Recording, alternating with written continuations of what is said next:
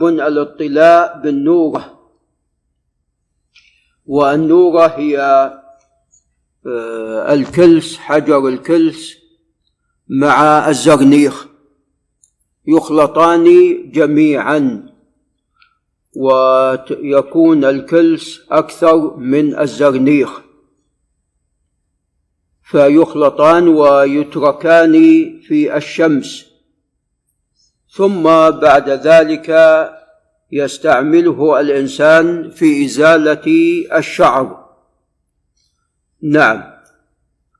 وقيل أن أول من صنع النورة هي الجن لسليمان عليه السلام من أجل إزالة الشعر الذي في ساقي بلقيس. وذلك عندما أراد أن يتزوج بها. قيل ذلك والله أعلم بصحة ذلك. وبحمد فهذا شعر يجب إزالته. وتقدم لنا أن بالنسبة للشوارب أنها لا يجوز أن تترك أكثر من أربعين يوما. والنور لا تستعمل إلا في إزالة شعر العانة أو بالنسبة للمرأة تستعمل ذلك في ساقيها. نعم. وفخذيها. نعم. وقد ذكر ابن كثير رحمه الله أن ذلك جائز بالاتفاق للمرأة. وأما بالنسبة للرجل فالأحاديث اولا كما سوف يأتي الأحاديث المرفوعة لا يصح منها شيء وأما الآثار الموقوفة فايضا بالنسبة للصحابة جاء استعمال ذلك وجاء عدم استعمال ذلك. نعم فهو مباح وهكذا أيضا فيما يتعلق بالتابعين. قال عن أم سلمة رضي الله تعالى عنها أن النبي صلى الله عليه وسلم كان إذا اطلع بدا بعورته فطلاها بالنورة وسائر جسده أهله. يفعل ذلك بسائر جسده أهله. نعم. قال رواه ابن ماجه. وهذا الخبر كما تقدم ليس بصحيح. فقد جاء من طريقين عن حبيب بن أبي ثابت. عن أم سلمة. وحبيب بن أبي ثابت لم يسمع من أم سلمة. نعم فهو منقطع. وأيضا قد رواه منصور بن المعتمر عن حبيب بن أبي ثابت فأرسله. كما عند عبد الرزاق في كتابه المصنف فهو حديث ضعيف ولا يصح وجاء في مرسل الحسن وقتادة عند ابن أبي شيبة أن الرسول صلى الله عليه وسلم لم يستعمل النوره نعم. وهذه أيضا مراسيل وجاء أيضا من مرسل إبراهيم النخعي أنه استعمل ذلك وجاء أيضا من مرسل آه، أبي معشر زياد بن كليب ومكحول لكن كلها مراسيل ولا يصح شيء منها. قال أبواب صفة الوضوء فرضه وسننه. نعم. الوضوء كما تعلمون شرط من شروط صحة الصلاة. نعم. ومنه ما هو فرض نعم.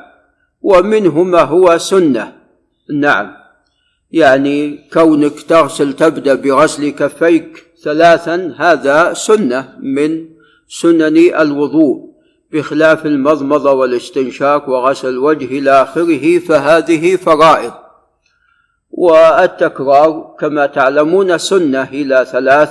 نعم بخلاف المرة الواحدة فإنها فرض. نعم. والوضوء قد جاءت به نصوص كثيرة في فضله ومنها لا يحافظ على الوضوء إلا مؤمن. في حديث ثوبان الذي خرجه ابن ماجه وهو صحيح لا يحافظ على الوضوء إلا مؤمن. فنسأل الله عز وجل أن يجعلنا وإياكم من المحافظين على الوضوء. نعم وقد جاء في الصحيحين أنه ما من شخص يتوضأ كما يتوضأ رسول الله صلى الله عليه وسلم. نعم الحديث في الصحيحين من حديث عطاء عن حمران عن عثمان. إلا غفر الله له ما تقدم من ذنبه. نعم قال المصنف باب الدليل على وجوب النية له. طبعا الوضوء عبادة والعبادات تحتاج إلى نية. والإنسان عندما يأتي إلى الميضاه أو يأتي إلى الماء ويغسل كفيه ويتمضمض لا شك هذا دليل على أنه ناوي الوضوء ناوي رفع الحدث. نعم. والوضوء الحكمة منه هو التنظف لأنه مأخوذ من الوضاءة. نعم. وهي التنظف. نعم. وإزالة الوسخ. نعم. قال عن عمر بن الخطاب رضي الله عنه قال سمعت رسول الله صلى الله عليه وسلم يقول إنما الأعمال بالنيات. وفي رواية بالنية. فالأعمال بالنية على حسب نية الإنسان إن كان خيرا فخير وإن كان شرا فشر. نعوذ بالله. وإنما لامرئ ما نوى فله نيته. وكلما كانت هذه النية خالصة كلما كان أجره أعظم.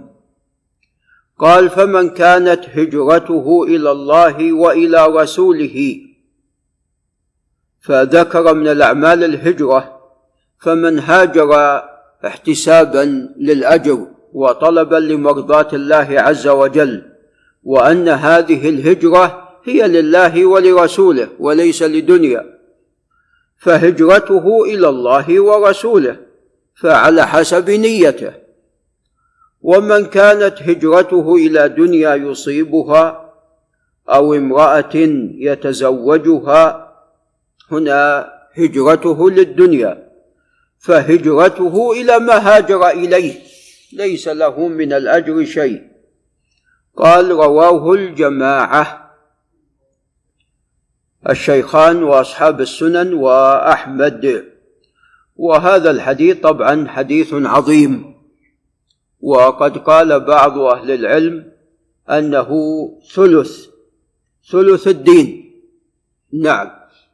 فما من عمل إلا ويحتاج إلى نية ما من عمل يتعلق في العبادة إلا ويحتاج إلى نية. فإذا هو أيضا يدخل في كل الأعمال.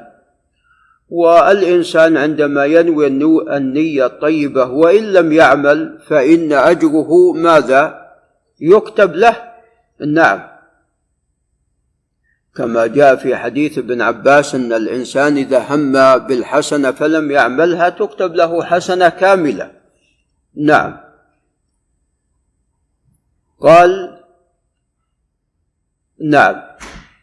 فمن ذلك الطهارة كما تقدم أن الإنسان عليه أن ينوي أنه يرفع الحدث وكما تقدم يعني الإنسان عندما يباشر هالعمل هذا دليل على نيته لأن النية تسبق العمل.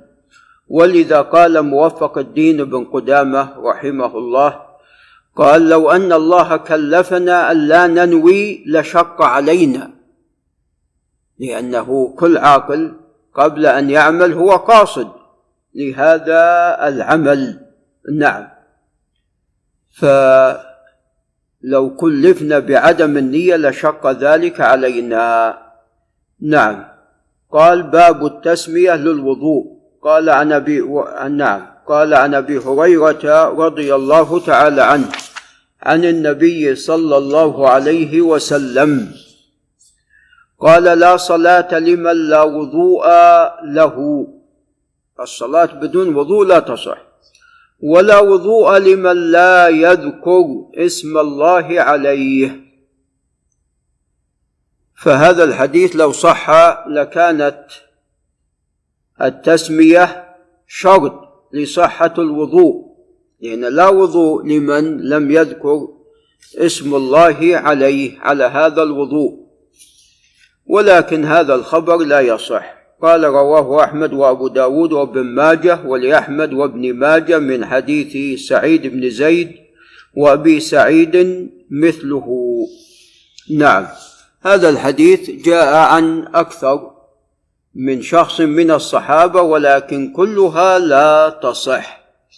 ولذا قال المصنف والجميع في أسانيدها مقال قريب.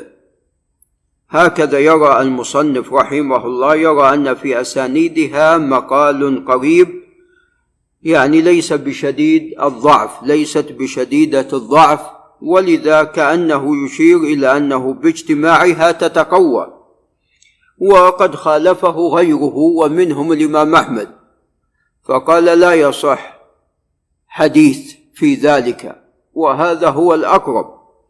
ومما يدل على عدم صحتها أن الرسول عليه الصلاة والسلام لم ينقل أنه قال بسم الله. نعم. فهو يتوضأ مرات يعني كان من سنته يتوضأ عند كل صلاة والصحابة يشاهدونه فلم ينقل عنه أنه كان يسمي في البداية فالأقرب والله أعلم لا يصح شيء في ذلك. نعم. والله أنا يعني أميل إلى ذلك لأنه يعني لو كان يفعل ذلك عليه الصلاة والسلام لنقل. نعم. على الاقل يقال إنه أن التسمية ليست بشرط وعفوا ليست بواجبة فضلا أن تكون شرطا. لا لا كما تقدم يعني لو أن الإنسان سمى أو لم يسمي يعني لا الأمر ليس بواجب. قال وقال البخاري أحسن شيء في هذا الباب حديث رباح بن عبد الرحمن يعني حديث سعيد بن زيد. هو أحسن شيء في الباب لا يعني صحة هذا الشيء. قال وسئل إسحاق بن راهوية أي حديث أصح في التسمية؟ فذكر حديث أبي سعيد وحديث أبو سعيد أيضا لا يصح. نعم فالأحاديث لا يصح منها شيء في هذا الباب؟ ولعل نقف عند هنا. هذا وبالله تعالى التوفيق. آمين.